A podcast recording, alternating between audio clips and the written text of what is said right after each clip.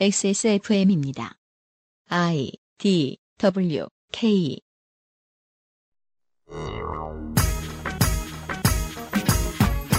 관리 안 된 작업장의 기계, 고객의 욕설 등에 의해 현장 실습생들이 죽음으로 내몰리는 사고가 잇따르고 있습니다. 세월호 참사 이후 안전에 대한 인식이 높아지고 있지만 대책은 제자리 걸음인 분야가 참 많지요. 박래군의 인권 리포트 마지막 시간 존엄과 안전에 대한 4.16 인권선언이 등장하게 된 배경을 소개해 드립니다. 2017년 12월 세 번째 금요일에 그것은 알기 싫답니다.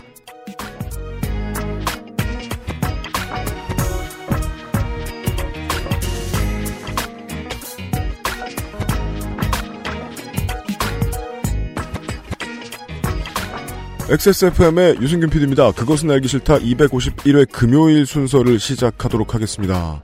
박래군의 인권 리포트 5회를 기준으로 생각하고 만든다고 했는데 5회가 6개월이 걸렸어요. 그래서 오늘이 마지막 시간이 됐고 오늘이 마지막이라고 해도 박래군의 인권 리포트가 아니라고 해도 아, 박래군 소장님은 더 가끔 만나 뵙겠습니다만은 아무튼 인권 리포트는 오늘이 마지막 시간입니다. 잠시 후에 이야기를 시작을 해보죠. 그 동안에 박래군 소장의 요 몇 년간의 활동을 좀 정리해서 이야기를 듣는 시간이 될 수도 있을 것 같습니다. 곧 시작하겠습니다. 오늘의 그것은 알기 싫다는 인권재단 사람과 함께 만듭니다. 저 어색한 광고도 오늘이 마지막이네요. XSFM입니다. 인권재단 사람에서 일하는 박래군입니다. 인권 침해를 당했을 때 여러분은 누구를 찾아가시겠습니까? 억울한 일을 당해 혼자 막막할 때 찾아갈 수 있는 인권단체. 인권활동가가 없다면 우리 사회는 눈물과 분노, 증오와 혐오가 넘쳐날 겁니다. 인권재단 사람은 느티나무 같은 그늘을 만들고 싶습니다. 그 그늘 아래 약자와 소수자들이 한숨을 돌리고 힘을 얻을 수 있습니다. 인권재단 사람은 이 일에 함께할 소중한 한 사람 한 사람을 기다립니다. 힘내라 인권활동가, 힘내라 인권단체, 차원이 다른 기구 인권재단 사람과 함께 하십시오. 고맙습니다. 아로니아 하면 가장 먼저 생각나는 건 아로니아 진. 가장 간편한 아로니아는 하루니아. 평산 네이처. 이제 약자와 소수자의 곁을 지켜주십시오. 인권이 먼저인 세상을 만들어가는 차원이 다른 기부 인권재단 사람과 함께 하십시오. 후원 문의 02-363-5855 유해물질 무첨가. 잘 만들고 체갑 29 days.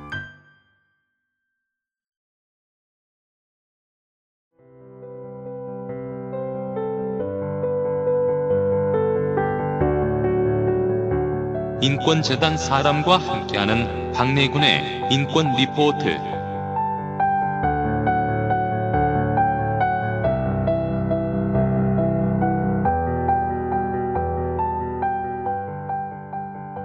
(12월에) 박래군의 인권 리포트 시간입니다.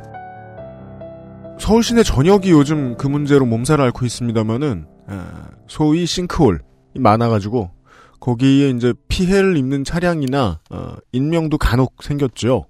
보도가 많이 안 된 부분인데 결국은 이제 이런 문제의 조항이 어, 보험에 없다 보니까 보험 처리가 안 되는 경우도 많고 그런 문제로 국가에 진정을 하거나 제소를 해본 경험이 있는데 그게 이제 묵살된 경험을 가지게 되신 분들도 간혹 있다고 해요. 어찌 보면 그 전까지의 작년까지의 한국의 분위기를 보면 이건 좀 작은 사례인지도 모르겠습니다. 위험 사회라는 조합된 단어는 생소하실지는 몰라도 저 단어가 주는 어감에 대해서 고민 안 해본 요즘 한국 사람은 없습니다. 어, 그리고 이에 대해서 국가가 할 수 있는 역할이 있고 국가가 그걸 수행하면 어떻게 달라지는지 아주 오랜만에 이번 포항의 지진을 통해서 어느 정도는 알게 됐지요. 정부가 바뀌기 전에 시민단체가 시민의 안전을 위한 주요 조연이 아니라 거의 유일한 버팀목이던 시절부터 창립을 준비하던 생명존중 안전 네트워크라는 단체가 있습니다. 지난 봄 대선 시즌에 문재인 대통령, 안철수 대표, 심상정 의원, 김선동 전 의원 등이 이 단체가 마련한 행사에서 국민의 생명 보호를 최우선으로 하겠다는 내용의 서명을 했다는 기록이 있으니까 최소한 반년은 넘은 셈이지요. 이 단체의 준비 과정 혹은 이 단체가 왜 필요한지에 대한 이야기를 오늘 박래군 소장이 들려주시겠습니다. 어서 오십시오. 예, 안녕하십니까. 줄여서 안전넷이군요. 예, 안전넷입니다. 뭘 해야 됩니까 여기는? 이게 우리 이제 세월호 참사 나고 나서 네. 에, 안전사회 만들자 이런 얘기를 했었잖아요. 그렇죠. 그 세월호 참사 나고 나서는 이제 사람들이 아 우리 사회가 진짜 위험한 사회라는 걸좀 어, 아주 피부로 느꼈던 것 같아요. 그래서 네. 이제 그 뒤로 이제 안전과 관련된 어, 위험과 관련된 이런 인식들이 굉장히 높아졌고 이제 많은 곳에서 이제 각각 그런 안전과 관련된 활동들을 하는 데들이 되게 굉장히 많습니다. 이제 이제 심지어 먹거리서부터 뭐 어, 교통수단이나 뭐 이런 것까지 다 이제 그 안전과 관련된 걸로 이렇게 점검을 해보고 이제 바꾸자라고 하는 운동들이 있는데 이걸 갖다가 좀 연결을 시키고 사회적 흐름을 좀 만들어 보자 이런 생각을 갖고 안전넷을 좀 준비하게 됐고 한 1년 넘게 이제 준비해왔던 과정이 있었습니다. 우리 저 지난 한 달 동안 저희가 국감 방송을 하면서 어, 각 위원회별로 안전 문제에 대한 지적들이 정말 많이 나왔는데 국정감사라든가 정기국회 때 이제 뭐 장관들 불러가지고 질타할 때 보면 안전 문제 관련된 얘기들을 의원들이 참 많이 합니다만은 실제로 국가의 예산이 거기에 그렇게 엄청나게 많이 투하될 수는 없는 상황. 예. 일 때도 많이 있고요. 예. 실제로 시민이 느끼는 자기가 사는 인프라에 생기는 문제에 대해서는 시민이 먼저 좀 찔러서 올려주는 과정이 있어야 국가도 예, 돈을 좀 덜 들이고 이 문제를 처리를 할 수 있을 테니까요. 그 포인트에 존재하는 시민단체 같군요. 예, 이제 그렇게 이제 어, 움직여 가려고 하고요. 이 세월호 참사가 났는데도 우리 사회에 또 세월호 참사가 다시 그런 같은 사고가 난다면 또 우- 그때처럼 우왕좌왕하지 않고 제대로 거기 대처를 할 수 있을까? 라고 보면 아무도 자신할 수 없죠.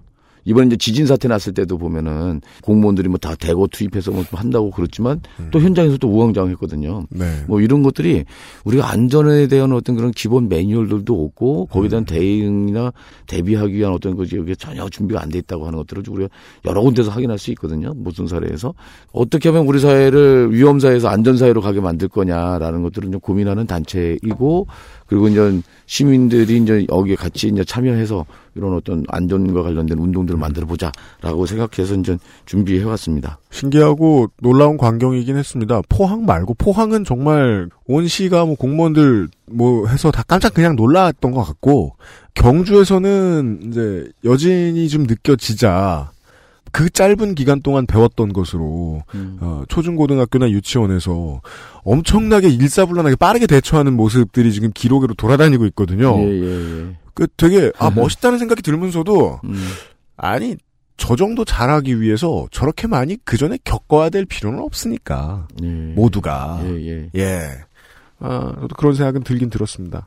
아, 우리 지난달에 그 세월호에 대한 이야기를 했었는데 계속해서 세월호 참사 가족들을 만나고 계시니까 돌아오지 못한 친구들에 대한 장례식이 있었습니다. 예, 그렇죠. 다섯 분에 대한 미수습자 가족들 장례식이 이제 어 18일 날 어, 목포신항에서 연결식을 갖고 안산과 서울 아산병원으로 이렇게 올라와서 장례식을 치렀고 20일 날 장례식을 치렀습니다. 그래서 어, 일반인 희생자 그 권재근 씨하고 그 혁교 부자는 네. 저쪽 인천에 거기 그 일반인 희생자들 추모관이 있거든요. 그쪽으로 이제 거기 그 혁규 권혁규 잘 모르실 텐데 그거 생각하시면 됩니다. 그 구명조끼를 벗어서 자기 한 살 어린 어, 음, 동생한테 줬던 그런 저건데 거기 아빠하고 엄마는 전 돌아가셔갖고 금방 그 시신으로 나왔고 음. 거기 아빠하고 이 아, 아들 어린 아들은 이제 어 끝내 시신조차 이제 못 돌아온 이런 상황이고요. 네. 그리고 이제 단원고등학교에 이제 남현철 박영인 학생하고 거기 양승준 선생님은 또 이제 안산 제일 장례식장에서 이제 모시고 3일 동안 음, 3일장을 이렇게 치렀습니다. 근데 이제 그 장례식이 더 이제 쓸쓸하고 슬펐던 게 예. 이제 관내에 유골이라도 넣어야 되는데 못 넣는 거잖아요. 그렇죠. 예, 그래서 그 빈 관을 어 유품하고 예. 그 가족들의 그 눈물에 젖은 편지로 그 채워가지고 장례를 치렀습니다. 음, 아, 유품을 넣고. 예. 예. 음. 결국 이제 거의 모든 그 희생자 가족들은 뉴스에서 확인들 많이 하셨겠습니다만은 문학적인 표현입니다만은 아무튼 팽목항에서 마지막 발길을 돌리시게 된 셈이 됐습니다. 예, 그렇게 되죠.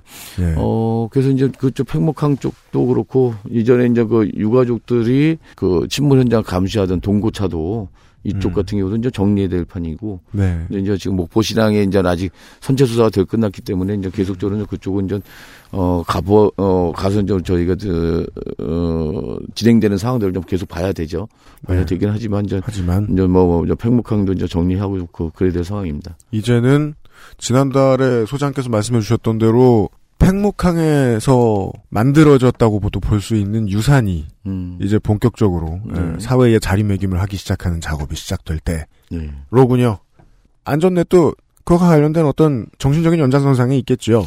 예, 그렇죠. 그래서 저희가 이제 계속 얘기하는 게 그 세월호 참사 이후에 이제 세 가지 다짐을 했다고 우리는 약속을 했다고 이제 보는데 첫 번째는 잊지 않겠다. 네, 그렇죠. 계속 이런 참사가 일어나도 그냥 쉽게 너무 잊고 잊고 하다 보니까 참사가 반복되는 거 이거 좀 반복하지 말자 음. 이런 거였고 그러면서 이제 진상규명 책임자 처벌이 그만큼 중요하다라는 거였고 그리고 이제 두 번째로 우리는 가만히 있지 않겠다. 그때는 이제 선체에서 가만히 어, 배에서 계속 가만히 있으라 가만히 있으라 그랬잖아요. 네. 가만히 있지 않겠다. 행동하겠다. 불이한 걸 보고 행동하고 뭐 그러자. 음. 라고 이제 우리는 다짐을 약속을 했었던 것 같고 예. 그세 번째로 저는 4.16 이후는 그 이전과 달라야 한다. 그럼 뭐가 다르냐? 그 이전은 돈 중심으로 움직이는 사회였다고 한다면 음. 이제는 이제 그 가치를 중심으로 좀 움직이는 사회, 생명을 존중하고 안전을 보장하는 그런 사회로 한번 만들어 보자라는 전 그런 약속을 했었던 건데 세 번째 약속을 지키기 위한 어떤 그런 운동이 안전사회 운동인 것 같아요. 요것도 이제 그 유가족들이 진상규명 책임자 처벌과 함께 이제 안전사회 건설이라고 하는 거를 맨 처음부터 걸고 나왔었거든요. 네. 근데 이제 이게 박근혜 정권 때 만약에 이제 그 어, 세월호 특조위가 제대로 활동을 했다 한다면 그렇죠. 예, 그런다면 이제 그런 단계를 넘어서서 이렇게 갈 텐데 어, 특별조사기 구가 이제 강제 해산되고 그러면서 진상 규명도 여태까지 진전이 없었고 음. 뭐 이런 상태에서 다시 또 안전사회 운동도 계속 미룰 수는 없어서 이제 다시 이, 이 이번에 안전넷을 만들어서 본격화하는 거죠. 들어갈 때 말씀을 드렸습니다마는 국민 안전에 대한 문제 왜 우리 저 지난 시간에도 그 9/11 메모리얼 파크에 대해서 말씀드렸지만 어, 미국은 실제로 시민들의 희생이 허구한 줄을 잇고 있는데요. 예, 예. 그렇다고 하더라도 희생자를 먼저 챙기고 예. 사건이 발생했을 때 사람을 먼저 챙기는 문화 같은 것들에 대해서는 캠페인을 통해서든 어떻게든 미국이 보여주려고 애를 정말 많이 쓰는데 음. 근데 그건 그런 문제 외국의 문제인 줄 알았다가 이번에 국민들이 느끼게 된 거죠. 그렇죠. 와 학생들 몇 사람이 이제 신체적 물리적 위해의 상황에 놓이게 되었다는 이유로 전국적으로 치러져야 될 것을 밀어주는 정부도 있을 수 있구나. 음, 음, 음. 예. 놀라긴 많이 놀랐습니다. 국민들도. 예, 예. 아, 근데 이제 우리가 그 저 세월호 같은 경우가 이제 여러 가지 우리 사회의 그 공식을 깨가고 있거든요. 예를 들어서 이제 유가족들이 보상만 받고 이제 그 입 다물고 물러나는 이런 유가족이 아닌 새로운 유가족을 본 거잖아요. 음. 진상규명 책임자 처벌 계속 요구하면서 싸움을 하면서 여기까지 끌고 왔거든요. 네. 어, 뿐만 아니라 우리나라 바다에 해역에 어, 배가 몇 척이 깔아앉아 있는지 아세요?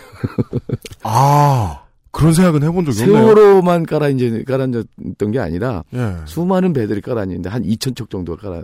뭐. 연근에 조업하는 배 같은 경우에는 예, 사람들을 예, 다 예. 구해도 그거 건지는 비용도 안될 예, 테니까 예. 안될 테니까 그냥 뭐 바다에 두고 오고. 바다에다 그냥 그 해놓고 있는데 그 중에서는 이제 또 문제가 또 되는 게 뭐냐면 거기 이제 그 이게 이제 시- 시간이 많이 지나고 그러니까 거기 이제 유류통 같은 데서 이제 연료. 예. 예, 기름 같은 새 나올 가능성이 있는 거죠. 그렇죠. 그러면 이제 바다가 또 오염되고 또 뭐 이럴 수 있는 거라서 예. 이걸 인양을 해야 되는데 인양 우리는 인양할 그런 게 없잖아요. 인양 업체도 없고.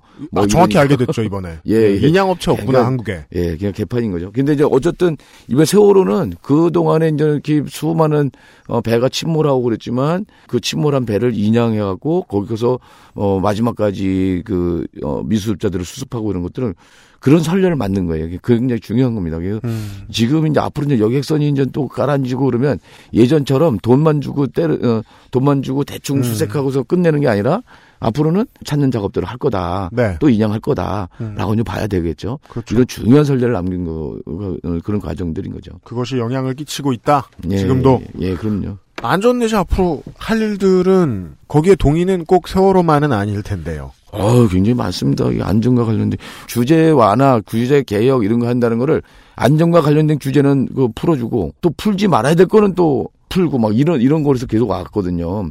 가습기 살균제 관련해서 그런 물질들 사용하는 거 이런 부분들을 엄격하게 규제를 하고 못 쓰게 만들고 그랬으면 가습기 살균제 피해자가 나오지 않았을 거잖아요. 그러니까 영국에서는 못 쓰는데 우리나라에서는 그걸 썼다면 써서 제조를 했고 그걸 판매를 했었거든요. 그게 제일 중요한 부분이었죠. 예, 예, 예. 이런 식이 건데, 예를 들어서 이제 반올림 피해자들이, 그 삼성 반올림 피해자들이 이제 계속 요구하는 게, 그 물질이 뭐냐, 그 반도체를 만들 때, 그 쓰는 물질이 뭐냐를 그 공개를 하는데 공개를 안 하고 있습니다. 그렇죠. 왜 영업 비밀, 내지 산업 비밀, 뭐 이런 네. 식으로 해가지고, 이런 식으로 가려져 있는 게 너무 많은 거예요. 그래서 안전내시 할 거는 이런 정보부터, 알 권리부터 보장해라. 음. 예전에 그 저쪽에 그, 음, 구미에서 이제 불산 가스 났을 때 울산 음. 쪽에 울산이 굉장히 그 산업단지들이 굉장히 크거든요. 네. 산업공단이. 그 산업단지 안에 독성 물질이 어떻게 어떤 종류가 보관되고 있는지 음. 또 어떻게 관리되고 있는지 그걸 공개를 하는데 그 업체들이 안 내요. 왜냐하면 그렇죠. 법이 없거든요. 음. 뭐 이런 거죠. 그래서 이런 것들 알 권리를 보장하는 이런 것들부터 해나가야 되지 않을까 생각을 하고요. 하긴 그런 문제에 법 제정을 하는 데에 한국의 국회의원 300명이 충분했다면 혹은 예, 한국의 입법부가 충분히 관심을 기울이고 있었다면 시민단체가 쉽게 말해 뭐 아주 도식적으로 얘기하면 할 일이 없는 건데 예. 이제껏 안 했으니 시민단체가 했죠. 필요한다. 예, 예. 만약에 그런 거 있어도 몰래 몰래 이렇게 하고 또 범죄를 또. 저질러야 할 텐데 아예 그런 것도 없으니까 어 자기들 마음대로 갖다 저기 하는 거잖아요. 이게 삼성 그런데 가서 보면 좀 화가 나는 게 그거 이제 이른바 이제 특성화 특성화 고등학교 아이들 네. 어, 그 고등학교 졸업하자마자 그냥 데려다가 거기다 기숙사다 넣- 넣어놓고 음. 외부 세계와 완전 단절된 속에서 반도체 공장에서 일을 시키는 거거든요. 그런데 음. 어떤 물질인지도 몰라요. 이게 자기는 그렇죠. 피해가 있는지 없는지 이것도 모르고 그런 사람들 얘기 들으면 상당히 끔찍한 거거든요. 이게 음. 자기가 죽을 수도 있는 그런 화학 물질이 속에서 계속 그 자기 고- 어, 작업을 하는 거니까. 음. 그 이제 마치 이제 반도체 작업하면은 이 무슨 그 하얀 그 무슨 가운 같은 것도 있고 뭐 그러잖아요. 네. 뭐 머리까지 다 집어 쓰고 그래서 굉장히 청결할 것 같은데 사람의 청결을 위해서 그렇게 하는 게 아니라 그 그렇죠. 반도체의 청결을 위해서 네. 하나 말라고. 들어가면 안 되니까 그렇죠. 이래서 하는 거거든요. 음. 뭐 이런 것들이 그러니까 얼마나 잘못 짜여져 있는지 음. 이런 거고요. 우리나라 이제 어, 산업 현장에서 1년이면 이제 2,400명이 이제 산업재해로 죽는다고 그러거든요. 네, 그렇죠. 통장을 안 잡힌 사람 또 통계로 안 잡힌 사람들도 꽤 많을 거예요. 왜냐면은 산재 신고 안 하고 싶으니까 예. 기업들은. 그러니까. 네. 근데 그 2,400명인데 2,400명 같은 경우에 만약에 안전대책, 안전설비 이런 게 제대로 됐다고 하면 이거는 분명히 줄일 수 있거든요. 네. 근데 안 줄인단 말이에요. 음. 이게 왜 안 줄일까? 사람 하나 죽어서 거기 보상해서 끝내는 그, 그 돈이 너무 싸기 때문에 그래요. 제가 보기에는. 안전 그 개인당 쪽에서 뭐 어, 한 사람 죽으면 몇 억씩 준다고 하는 게 작은 돈은 아니지만 이 사람의 생명과 관련된 어떤 이런 부분들이고 또 이제 이게 일하던 사람 가장이 죽는다 그러면 저 가정 한 가정 전체에 미치는 영향이 굉장히 큰 거잖아요. 근데 그 몇 억씩 주고 이제 끝내는 거죠.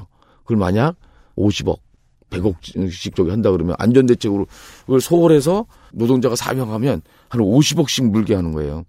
그런 얘기 많이 피해자들 을 만나보면서 들어보셨을 거 아니에요. 예, 그런다면 분명히 그게 그렇게 이제 하지는 않을 거다. 그 실제로는 피해자들에게 이 돈이 얼마냐도 되게 중요한데 음.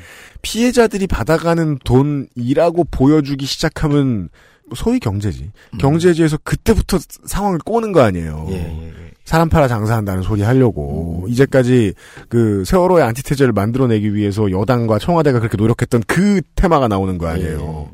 어, 그, 근데 이제 더 중요한 거는, 예를 들어 뭐 이게 안전을 생각하는 문제라면, 그거보단 기업이 혼났다고 느낄 만큼의 돈이 나가야 된다. 그러니까요.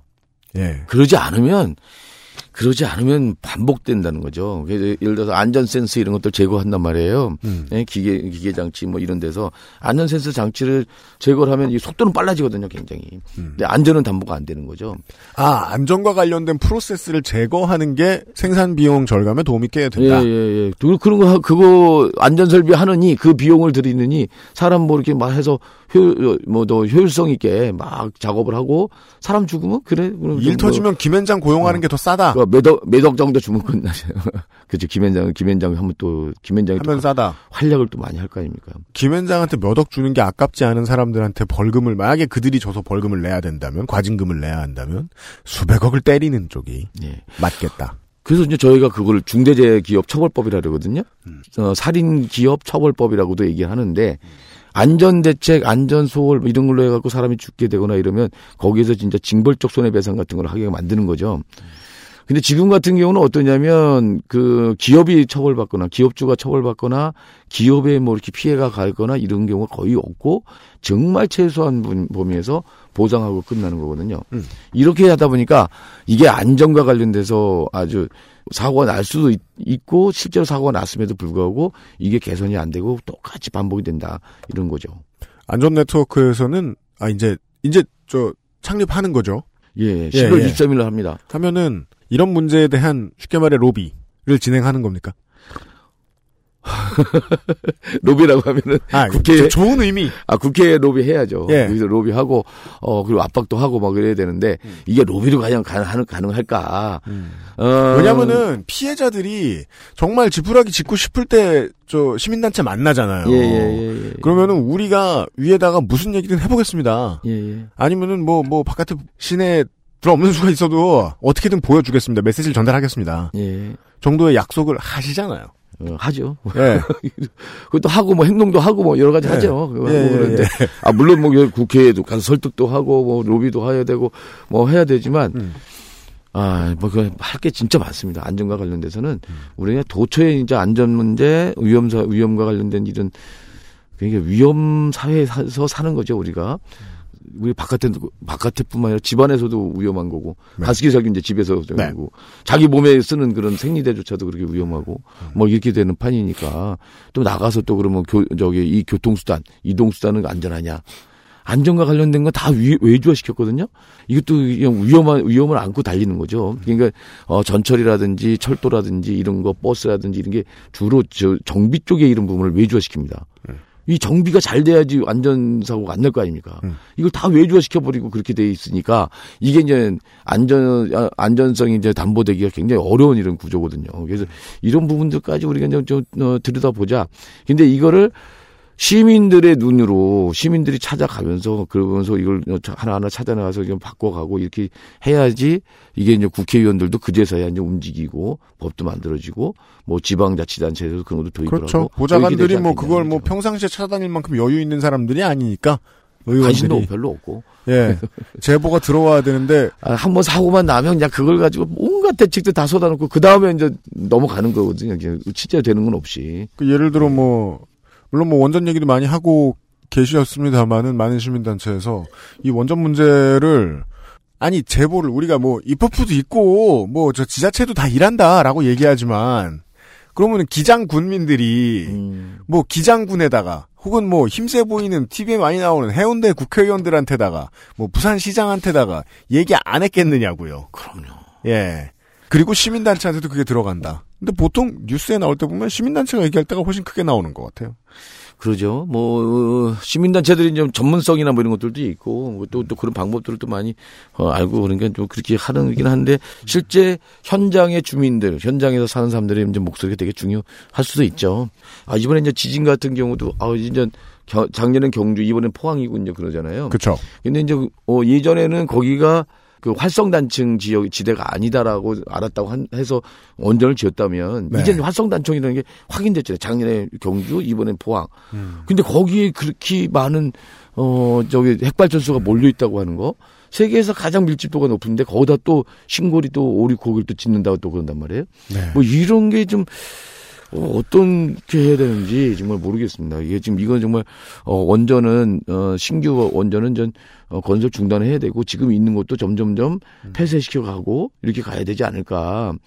이게 한번 터지고 그러면 이게 수백만 명이 거기 영향권 내에 있는 건데 네. 예? 그런 위험을 안고 산다고 하는 게 더군다나 그게 상당히 문제, 문제가 심각한 거죠. 그 우리가 후쿠시마 사고를 얘기하는데 후쿠시마 사고에서 원자로가 이제 녹아버리는 이런, 이런 상황이 네. 왔었잖아요. 그게 이제 냉각수가 제대로 공급이 안 돼서 그렇거든요. 음. 왜냐하면 이 원자력 발전소가 저쪽에 바다 근처로 이게 쭉 밀집되어 있는 거는 냉각수를 엄청 많이 써야 되기 때문에 그래요. 네. 근데 이거를 기약 놔두면 그게 냉각을 하지 않으면 이게 6천도 이상까지 올라간다 그러죠. 이게 웬만한 물질은 다 거기서 다 녹아버릴 수밖에 없는 거죠. 계속적으로 냉각수를 해줘야 되는데 후쿠시마 이게 지진이 막 나니까 외부에서 들어오는 송전탑이 이제 그 무너진 거예요. 그러니까 어, 송전이 안 되는 거죠. 전기가 외부에서 그렇죠. 전기 공급이 안 되니까 음. 냉각수 저거 하는 그 장치가 어, 중단될 거 아닙니까? 음. 요, 요 상태를 또 대비해서 내부에서 전기를 공급하는 장치가 있었는데 그것도 이제 고장 나버린 상황이 됐어요. 음. 지진 나고 막 이렇게, 되- 이렇게 되면서 그러면서 여기 냉각을 못 하니까 그게 원자로가 터져서 공기 중에 방사능이 방출되는 음. 이런 상황까지 좀 온 거잖아요. 일본의 원전이나 이런 것들이 굉장히 안전성이 높다고 이제 그랬었던 건데도 그, 그랬었단 말이죠. 근데 한국의 원전은 과연 그럴 거냐. 이제 전문가들이 이제 다 거짓말들 하고 이제 그런 것 같은데 특히 이제 원전 마피아라고 얘기하잖아요. 예. 이런 사람들이 또 원전 마피아의 또 그런 저거들을 어 입장을 대별하는 뭐 또 또 언론들도 많잖아요. 네, 그러니까 그- 마피아가 괜히 마피아겠냐는 거예요. 여기저기 음. 비호가 잘 되도록 시스템을 잘 갖춰놨으니까 지금의 여당 정부도 이걸 한꺼번에 막지 못하고 시민 의견 수렴하는 것 같은 그림으로 해서 이제 책임 좀 덜 지는 그림으로 이걸 결국은 예, 못 막아낸 거잖아요. 사실상. 그렇죠, 그렇죠, 예. 그렇죠. 예, 예, 예. 네. 아니 그래서 뭐저 조선일보나 이런 데서는 지금 뭐 어, 포항 지진 같은 게 250배 유력이 있는 음. 그 지진이 와도 우리나라 원전은 내진 설계가 잘 됐기 때문에 끄떡없다. 음. 라고 하는 거 계속 기사를 내보내요, 요즘이에요. 네. 이거, 이게, 이게 그렇게 자신할 수 있는 거냐. 정말 우리나라 원전이 그렇게 됐을까? 그렇지 않을 거거든요. 이게 음. 원래- 설계를 그렇게 했다 하더라도 시공할 때 진짜 그렇게 됐을까? 지금도 계속 지진이 안 날 때도 그 원전에 계속 사고가 계속 있었던 거잖아요. 음. 뭐, 뭐, 원전의 가, 가동이 중단되거나 무슨 사고도 계속 있었단 말이죠. 그랬던 거로 보면 이 원전에 대해서 이 안전에 대해서는 자신할 게, 자신하는 건 지금 그러게요. 오만이거든요. 이게. 해야 되는 의심이네요. 예. 설계할 땐 그렇게 했는데 시공할 때 그렇게 했을까? 예. 그 되게 아 재밌네요. 생각해 보니까 그 원래 불안감을 조성하는 게 보수 언론의 핵심 특기인데 예. 예 상당히 불안해할 만한 상황에서는 안심하라고 난리를 치고. 있네요. 예. 예. 그래서 이제 뭐그 광고 때문에 그런지 왜 그런지 왜 이렇게 나서서 그런지 모르겠는데 정말 그 자신할 수 있는 이런 상황들 아닌 것 같고요. 그리고 이제 이게 이제 자체적으로 이제 어, 어, 원전에 대한 안전 검사 이런 부분들이 다 한수원 이런 데서 나 하게 돼 있거든요. 네, 최종적으로. 근데 그거는 자기가 원전을 짓고 원전을 자기가 점검하고 자기가 체크하고 하게 만든다는 거거든요. 네. 이게 말이 되냐? 셀프 점검이라고 하는 게 안, 말이 안 되는 거고. 음. 그러다 보면 막 다 좋은 방향으로만 나오게 오겠죠. 건설 감리도 그렇게 나누는데 그러니까요. 아 그런 문제에 대해서도 시민사회가 목소리를 내는 게 의미가 있겠다. 원전 한번 터지면 어떻게 되겠어요? 2010년대 초반에요. 예. 그 무슨 저 미얀마 대지진하고 그리고 이제 말씀해주신 동일본 대지진은 모두 그런 특징을 가지고 있다는 얘기를 들었어요. 일어나지 않을 것 같았던 곳에서 일어났다는 것과 예. 일어난다고 하더라도 절대 그 정도 강도는 아닐 것 같았던 수준으로 일어났다. 그렇죠. 포항의 지진도 마찬가지였던 것 같고 경주의 지진도 마찬가지였던 것 같다. 저는 그게, 세졌다. 예, 그게 이제 경고인 것 같아요. 경고. 어, 그러니까 누가 말하는 대로 하늘의 경고는 아니고 아, 하늘의 경고는 아니고. 네. 어이구, 나 이번에 진짜, 나 그런 거 보고 와서 진짜 기겁을 하는데. 아, 어떻게 그런 무사- 발상이 가능할까. 저런 토테미즘 위주로 사는 사람들이 정치를 하고 있었구나. 예, 아, 예, 그런 거. 그, 그, 그때, 어, 그래서 지금 참. 이번에 많이 나오는 얘기가 액상화 현상. 어, 예, 액상화 문제. 현상. 예, 예. 예, 예. 그, 시민단체에도 이제 원자력이나 지질에 대한 전문가들이 많이 참여하고 계십니까? 전문적으로 하는 사람들이 있어요. 근데 원자력 위원회에도 이제 어, 들어가 있는 분들도 이제 계시긴 한데. 아, 그래요, 네. 그런데 이제 그게 이제 너무 이제 어, 수도 적고, 음. 어, 이 사람들이 이제 목소리는 거의 묻히고, 음. 뭐 이렇게 되면서 이제 번번이 깨지고 뭐 이렇게 등등. 아, 중앙에서 위원회에도 한번 참여해봤던 전문가들인데, 예, 이 사람들이 들어가서 얘기를 한대 봐야 안 들어준다. 예, 그런 거죠. 그거 항상 수에 밀리거나 뭐 이렇게 되거나. 왜냐하면 예. 쉽게 생각, 마피아 바깥에 있는 사람들일 테니까. 그렇죠. 원전 전문가들 예, 중에서는. 예, 예. 아, 그런 분들도 이제 시민단체에서 목소리를 낼 수 있게 되겠다. 그래서 이제 이제 그, 그 원자력 공학과에 계신 분들이 그, 그 기술 맹신주의에 빠지지 마시고, 이게 정말 한 번, 단 한 번 사고가 나도 엄청난 그 피해를 줄 수밖에 없는 거잖아요. 날 수도 있다고 하는 그런 가정하에서 어떻게 하면 이거를 안전하게 관리할 거냐라고 하는 부분을 좀 고민을 했으면 좋겠어요. 그게 아니 어떻게 이렇게 자신할 수 있는지 모르겠어요. 우리는 절대 안전하다 이런 게 후쿠시마 그때도 그것도 다 그렇게 절대 안전하다고 자신만만했던 건데 그렇죠. 예? 그 우리나라라고 이제 이미 지진이 5, 5점대 지진이 났는데 어느 날 7점대 지진 나지 말라는 법이 없거든요, 이게. 근데 어떻게 그걸 그 확정이죠. 한 가지는 확실하네요. 투표가 이제 그 신고리원전 제 569기 관련된 이제 주민 및 일반인 투표가 나중에 이제 그런 의문들을 많이 나왔잖아요. 누굴 대상으로 조사한 거야? 음, 음, 음. 누구에게 투표권이 있었던 거야? 예, 예, 예. 생각해 보면, 이번 지진이 한두 달 전에 생겼으면 결과가 다를 수도 있었을 거고. 다를 수도 있었죠. 예. 예, 예. 그러게요. 근데 그게 이제, 이런 천재지변 가지고, 그, 여론이 달라질 것을 믿고 나가, 그걸 결정한다. 이 정도의 큰 사업을 결정한다는 건 뭔가 빈 구석이 있어 보이는데. 예, 예. 예, 예. 예, 아 근데 이제 어쨌든 우리 우리 이제 국민들도 이제 저 정확한 정보들을 좀 모르니까 이게 원전에 대해서 네. 이런 부분들이 그러니까 그런 부분들을 호도하는 게 그 전문가들이거든요. 무슨 원자력 공학과 무슨 교수님들이라든지 이런 분들이 나오셔가지고 막 그러니까 어 그냥 저 사람이 뭐 어, 평생 그걸 위해서 살아왔던 사람이 얘기를 하는데 그럴싸할 것 같지 않습니까? 뭐 근데 그 사실은 안 그런데 거기 뭐 저도 뭐 어, 전문가는 아니니까 잘 모르지만 듣기만 하더라도 이게 이게 설계한 거와 이거 시공할 때 그 과정과 시공도 이게 온갖 기술이 다 접합해야 되는 건데 그게 다 정확하게 맞아 떨어지냐 그러지 않거든요 이게 안전에서 활동 안에 들어 있는 이야기인 예 것 같습니다. 그렇습니다. 예. 이거 저 뉴스 읽을 때 그 생각 많이 하거든요. 한수원에서 용역 많이 받았던 경력의 교수가 얘기하는 것을 무슨- 보고 있으면 음, 사실 믿고 싶지도 않고 피곤하고 저는 야 저것도 크게 보여주고 있네. 예. 그리고 거기에 반대하는 사람들도 있는데 그분들의 위치가 너무 지리멸렬한 거예요. 예, 예, 그러니까 그냥 블로거가 하는 얘기다. 그 블로거가 하는 얘기인데 이건 다 맞을까? 예. 예. 그- 그런 식으로 돼버리니까 그쪽에 신뢰, 저쪽으로 신뢰하게 만들고 위해 쏠리게 만들고 뭐 이렇게 되는 거죠. 그 뭔가 그 아니 뭐 시민단체라고 무슨 뭐뭐 교황의 권위를 가졌겠습니까마는 시민단체와 함께 하는 원전 전문가가 있어서 그 사람도 목소리를 낼 수 있다면 근데 이게 이제 그 원전 전문가나 이런 저기들이 교수님 교수나 이런 분들 같은 경우에 이쪽에 잘 참여 안 하시죠. 그렇죠. 그게 문제입니다. 일이 뜻대로 안 돼요 그렇게 세상이. 예, 예, 예, 예, 예. 아, 그분들은 예 어디 책 잡히고는 장사 못 하니까. 어, 그리고 자기 돈 나올 자기 때 밥줄 끊기니까. 뭐, 음. 또뭐 이러니까 뭐 그쪽에 이제 요구하는 대로 뭐 그게 가는 것 같기도 하고 막 그래요. 그래서 나참 누군가가 전문가의 입에 거짓말을 집어넣어 주었을 때를 음. 견제할 상황 예. 같은 것들은 예, 시민단체도 고민하고 있다. 알겠습니다. 안전에 관한 지극히 다양한 상념들에 대한 이야기를 좀 하고 있었습니다. 예. 광고를 듣고 돌아오겠습니다. 그것은 알기 싫다는 용산의 숨은 보석 컴스테이션 한국에서 처음 만나는 반값 생리대 29데이즈에서 도와주고 있습니다. XSFM입니다.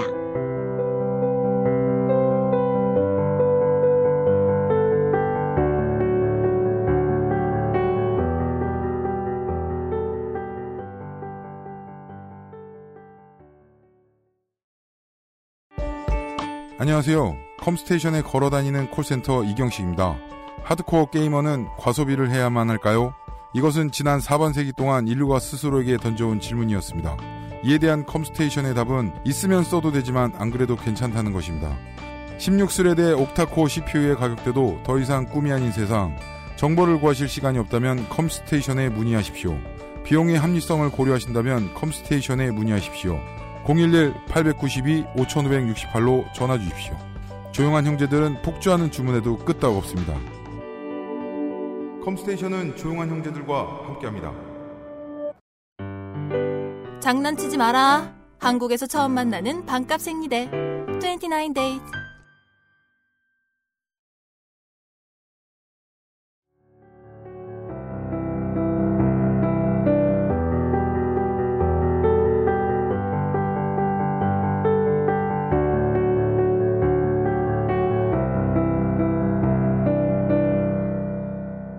그죠?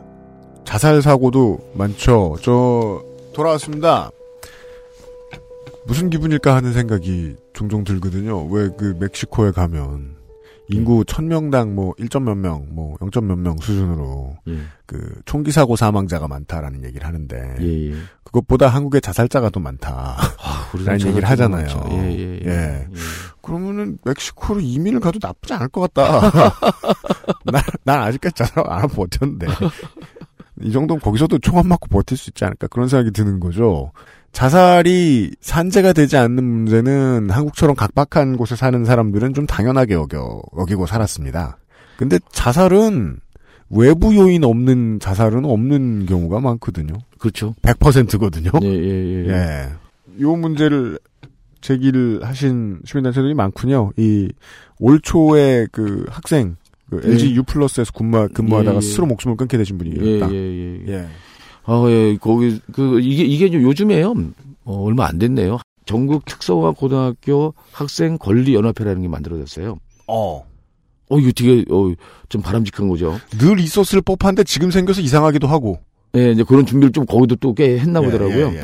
이게 특성화고등학교, 이게 실업고등학교잖아요. 실업고등학교 저기를 특성화고등학교로도 얘기를 하고, 네. 뭐 이렇게 이제 하는데, 특성화고등학교 학생들이 실습을 나가는데, 음. 이 실습생들이 이제 계속 그냥, 어, 죽거나, 이제 자살하거나, 이런 식의 이제 사건이 생기는 거잖아요. 네. 그래서 이제 특성화고등학교 그쪽에 이제 그 학생들이 그런 연합회를 만들어갖고, 현장 조사도 하고, 음. 지금 그러면서 문제 제기를 하고 있는 중에 또, 제주도에서 이제 한 열흘 전쯤에 또 사건이 나갔고 병원 치료 중에 또 죽었어요. 뭐 음. 이런 사고들도 또 있고 그러거든요.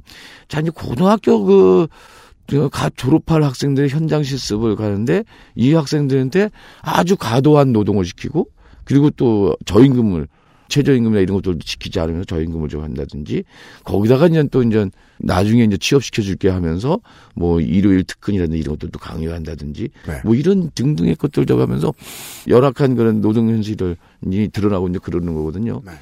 지난번에 그 아까 그 제주 여학생 같은 경우도 음. 그 같은 경우도 이제 감정 노동자거든요. 이, 음. 이 고등학생 이게 단련이 안 돼 있는 준비가 다 안 돼 있는 이 사람한테 곧바로 그, 그 그런 현장에 투입을 해가지고 이게 전화 상담 같은 거 받을 아, 텔레 마케팅 전화 하는. 거죠. 네. 이렇게 하면서 이제. 아, 악성 그런 그런 것들을 좀뭐 전화 상담 이렇게 하면서 그게 이제 엄청 스트레스를 준 건데 그걸 바꿔달라고 요구했지만 안 바꿔준 거잖아요 계속 음. 그러다 보니까 거기서 이제 자살하고 이렇게 되는 건데 이런 경우들이 계속 방치되고 있고 근데 여기서 이제 이 사람들의 이제 안전 문제나 이런 것들은 전혀 도외시되고 있단 말이죠. 이번에 구의역 작년에 이제 구의역에서 이제 죽은 학생 같은 경우도 특성화고등학교 출신이거든요. 아, 네. 특성화고등학교 출신이고 그리고 이제 거기서 이제 그 스크린 도어 작업을 하다가 이제 결국 차 들어오는 거 피하지 못하면 죽은 거잖아요. 뭐 이제 이런 이런 경우에도 비정규직으로 쓰고 위험 이게 위험과 관련된 안전과 관련된 어, 어, 자, 작업인데 이걸 또 외주화시키고 뭐 이런 식의 과- 과정 속에서 이런 게 계속 나오는 거거든요. 생각해보니까 직업전선 위에서 자살 위험군에 가장 많이 속해 있다고 볼 수 있는 아주 위험한 지대에 몰려있는 사람들은 매우 높은 비율로 직업계 고등학교. 이제 비 저기 이제 우리나라에서 이제 산재로 사망하는 사람들의 95%가 비정규직이에요. 음. 그러니까 어떻게 됐냐면 이 노동 구조가 위험한 거일수록에 외주화시키고 위험한 일일수록에 비정규직한테 맡긴다는 거예요. 그렇죠. 그리고 이제 그 안에서도 또 이게 이제 특성화 고등학교 현장 실습생들은 더 열악한 처지에 있으니까 시키는 대로 이제 말하자면 막말로 하면 이제 까라면 까는 뭐 이런 식으로 더군다나 이제 너 이게 몇 년 동안 근무하면 나중에 채용시켜줄게. 요즘같이 일자리 문제나 이런 것들이 심각한 상황에서 이게 얼마나 그 굉장히 큰 유혹입니까? 너 4년만 참어. 우리가 정규, 어, 정식으로 채용해줄게. 이런 식의 것들을 가지고 위험한 노동을 시키는 거죠. 주당 40시간 노동이 아니라 주당 뭐 100시간 이상도 해버리고 뭐 하는 거를 시키고 그러다 보니까 너무 힘들게 사는 거죠, 이게. 그래서 산재로 이제 돌아가시는 분들이 1년이면 2,400명 산업 현장에서 뭐 이러니까 이게 이거 어마어마한 건데 이거에 대해서 심각성이나 이런 것도 못 느껴요. 자살자는 이제 10만 명당 얼마 이렇게 따지는데 자살자가 10만 명당 29명 정도 되거든요. 이거는 이제 OECD 1위예요, 이게. 이게 13년째 1위 하고 있거든요, 이게. 근데 이제 우리나라가 OECD 어 1995년 통계로 보면 그때 어 10만 명당 12명이었어요. 네. 요게 이제 평균 수준이거든요. 음. 그 다음에 이제 곧바로 IMF 터지고 그러면서 이게 자살률이 수직 상승한 다음에 도대체 내려가질 않는 거죠. 음. 참 우습게도요. 우리나라가 또 연평균 노동 시간이 OECD에서 두 번째입니다. 네. 그렇죠.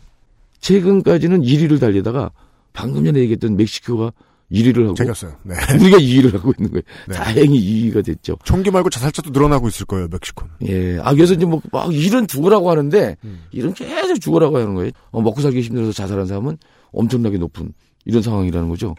그 양극화의 늪이, 늪이라고 하는 게 바로 이런 거다. 사람의 목숨을 뺏는 거다. 그럼 이런 부분을 어떻게 바꿔갈 거냐. 이런 문제도 어, 도달해 있는 거죠, 우리가. 근데 그 문제는 풀지 않고, 어, 계속 지나가다 보니까 계속 이어지고 있으니까요. 안전내시 추진한다는 이 중대재해 기업 처벌법 이 안에 이제 스트레스나 다른 문제로 인한 자살자가 많은 기업도 포함이 될까요?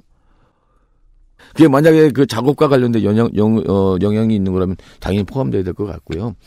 요게 이제 어떻게 시작됐냐면 그 네. 영국에서 80년대에 네. 어, 우리식으로 얘기하면 페리오 같은 건데요. 음. 페리오 요게 이제 요게 이제 배가 가다가 또 침몰했어요. 네. 침몰했는데 그것도 이제 그 당시에 뭐 부선장이 배의 운항을 책임졌는데 네. 이 사람이 술 먹고 운항을 했어요. 네. 술 먹고 운항하다가 뒤에 보면 모든 배에는 해치가 있잖아요. 여기서 이제 해치가 있어요. 글로 이제 자동차도 타고 막 그러잖아요. 음. 그러고 나서 이제 요거를 딱 닫아야 되거든요. 음. 그리고 배, 저 바닷물이 안 들어오게. 음. 해치를 열은 상태로 열어놓고 운항을 하다가 일로 바닷물이 들어오면서 침몰하게 되거든요. 차로 말하면 트렁크를. 그러니까 네. 예, 그러니까 이게 완전한 부주, 부주의, 안전 소홀 뭐 이런 거잖아요. 음. 그 이런 사고를 겪은 유가족들이 영국에서도 온갖 비난을 받으면서 유가족들을 중심으로 싸움을 해서 10년 만에 중대재해기업 처벌법을 마- 만든 거예요. 아, 영국에서도 여론은 예, 예. 비난했다. 예, 유가족을. 예, 예. 네. 어, 유가족들 뭐 그런 것까지 다, 어, 뭐, 그, 아, 상관하고, 간섭하고, 뭐. 어, 기업들 어떻게 기업하라고 그러냐, 뭐 이런 뭐 막 나온 거죠, 뭐. 그래서 네. 이렇게 한 건데 그 비난을 뚫고 중대재해기업 처벌법을 만든 중대재해기업 처벌법을 만든 거예요. 음. 여기도 그래서 만들어 놓으니까 실제로 안전소가 뚝뚝뚝 떨어지는 거예요. 그렇죠.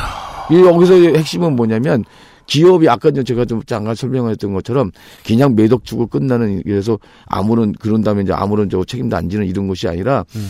상당한 배상을 하도록 만들어 버리는 거죠. 음. 회사가 도산할 정도로 치명적인 어떤 수준까지 이게 해버리니까 음. 이제 회사에서 알아서 인전 안전 대책들 세우고 음. 안전 설비하고 이렇게 되더라는 거예요. 그런 모델을 차용한 것이다. 예, 예, 예. 그런 것들을 만들어, 아니, 이게 말로 해서 좋은 말로 해서, 어, 우리 이제 안전, 안전한 어, 기업을 만듭시다. 안전한 작업 환경을 만듭시다. 안전한 교통 수단을 만듭시다. 하고 안 되니까. 음. 이런 어떤 법으로 해서 강제를 하는 거죠.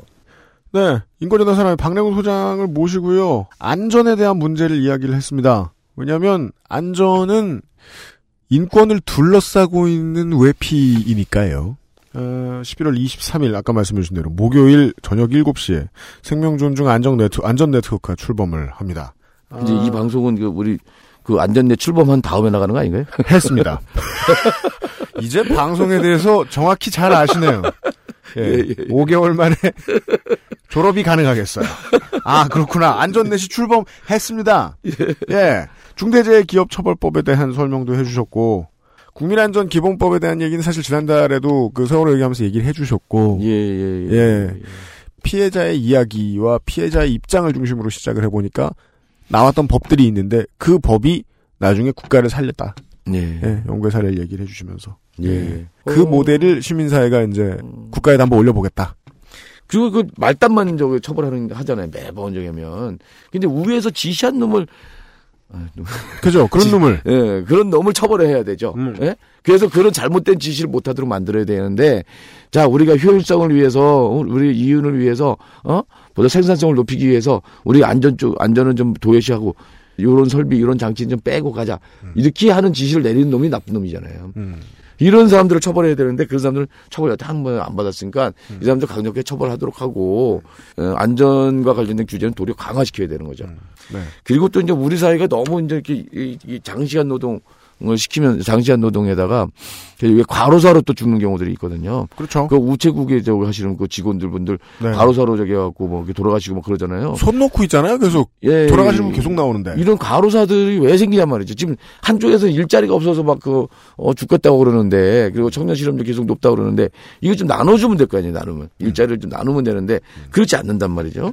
뭐 이런 부분들도 같이 이제 노동, 노동과 관련된 안전 이런 걸 때 좀 해결해야 된다 생각을 좀 하고 있고요. 음. 그 아까 이제 위험의 외주화도 방지하고, 그래서 하청 도구 뭐 치고 잡을 게 아니라 원청에서 계속 빨리빨리 강- 하라고 강조하다 보니까 하청 도구 업체는 어, 빨리빨리 거기 맞춰 가다가 어 사람들 죽이고 막 이런 거잖아요. 그 원청은 아무 책임도 안 져. 뭐 이런 식의 것들은 어, 말도 안 되는 거니까 이건 제대로 바- 잡아야 되지 않냐 이런 생각을 한 거죠. 안전과 인권에 대한 논의는 상당 부분 한국의 노동 세력이 오랫동안 해왔던 노동 운동의 연장선에 있군요. 예, 어, 그리고 어, 상당 부분 노동과 관련 이제 중첩돼 있는 부분도 있는데요. 아까 이제 우리가 이제 저 저 했던 그 화학 물질 같은 거 이런 거는 전혀 규제가 안 되고요. 새로운 부분이죠.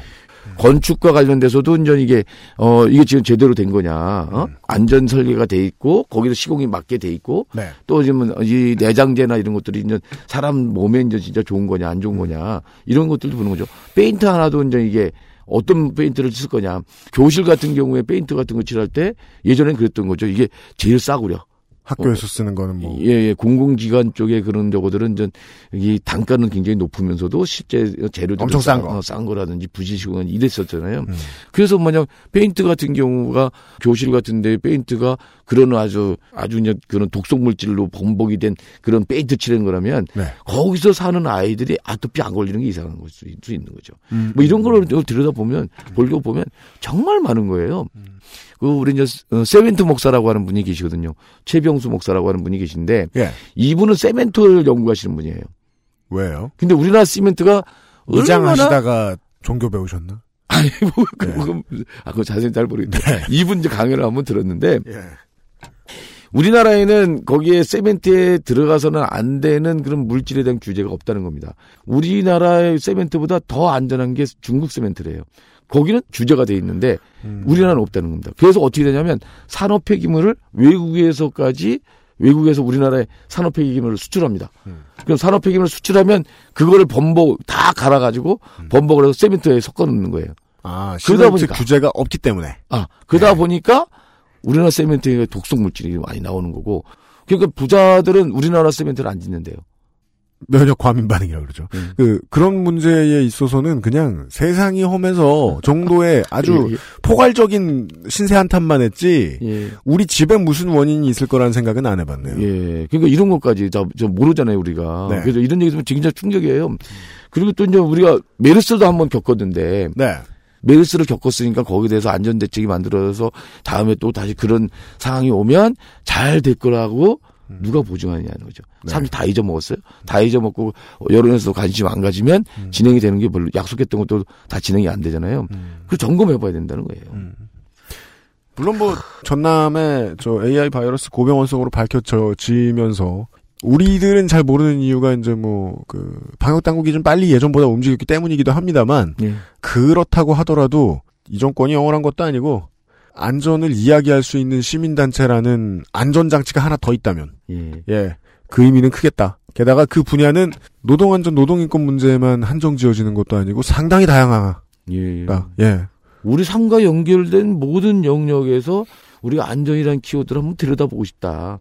들여다보고 그에 위험한 요소들이 있으면 그거를 문제를 그 점검해서 그걸 그 문제를 폭로를 하고 그리고 이제 이게 이걸 없애기 위한 뭐 규제도 만들고 법도 만들고 제도도 만들고 또 관행도 없애고 이런 작업들을 해나가야겠다 생각을 하니까 야 이게 생 어, 생명 존중 안전 이런 거에 어떤 가치가 중시되는 사회로 바꿔간다는 게 결코 쉽지 않겠다는 생각이 일이 들어요. 커요. 예. 예.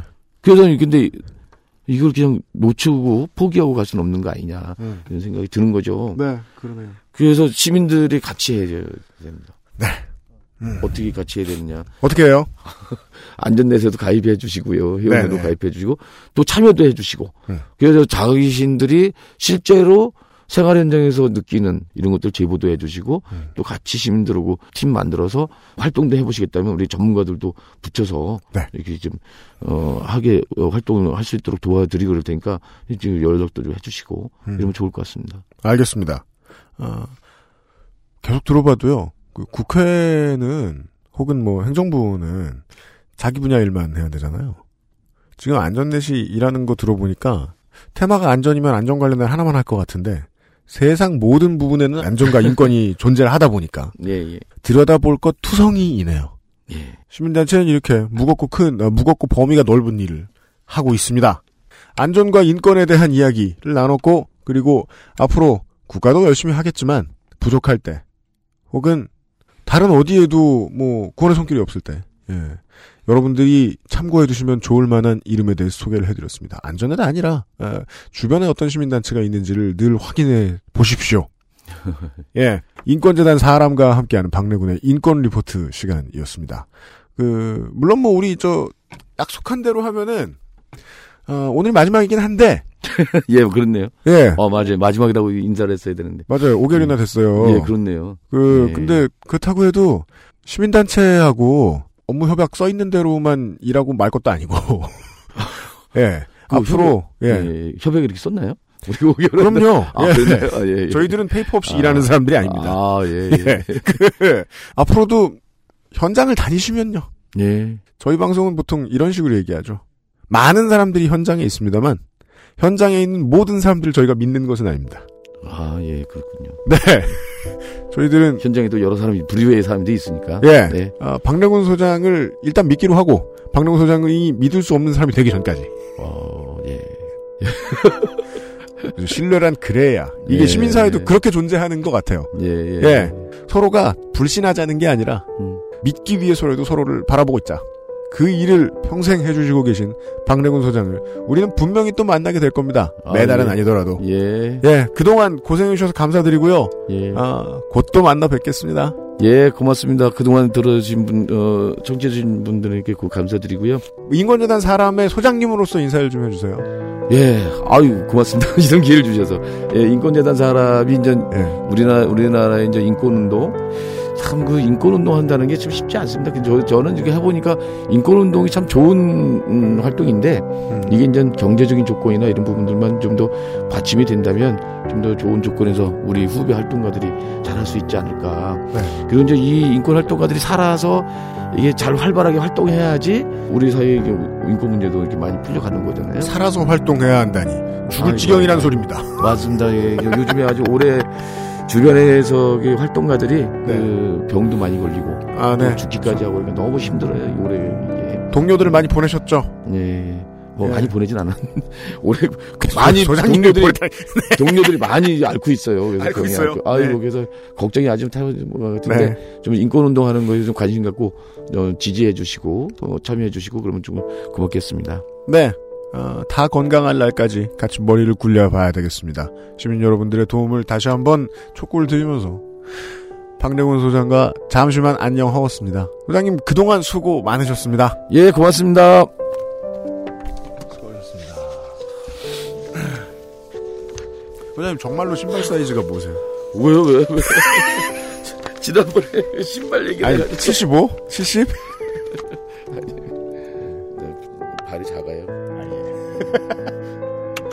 아유, 힘들어. 그것은 알기 싫다는 더 편해진 마지막 선택 평산네이처 하루니아 C3G에서 도와주고 있습니다.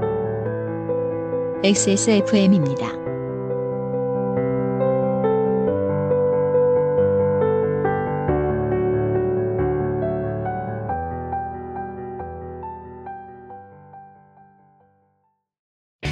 아로니아 제품. 한국에서 가장 믿을 만한 곳은 평산 네이처죠. 하루의 건강한 습관, 하루니아. 이제 카비레이크도 라이젠도 컴스테이션에 문의하십시오. 유해물질 무첨가. 잘 만들고 체갑. 29 days. 그동안 이제 안전에 대한 이야기 많이 드렸고, 어, 안전 문제에서 나아지는 것이 별로 없다는 이야기도 좀 드린 적이 있습니다. 해상 사고는 늘었으면 늘었지 줄지 않았다고요. 해상 사고가 늘었다는 건 실제로 의미가 있는 것이 전복과 같은 해상 사고들은 보고가 안 될 리 없기 때문에 그동안에 없던 것을 발굴해낸 강력 범죄 같은 것과는 이야기가 다릅니다.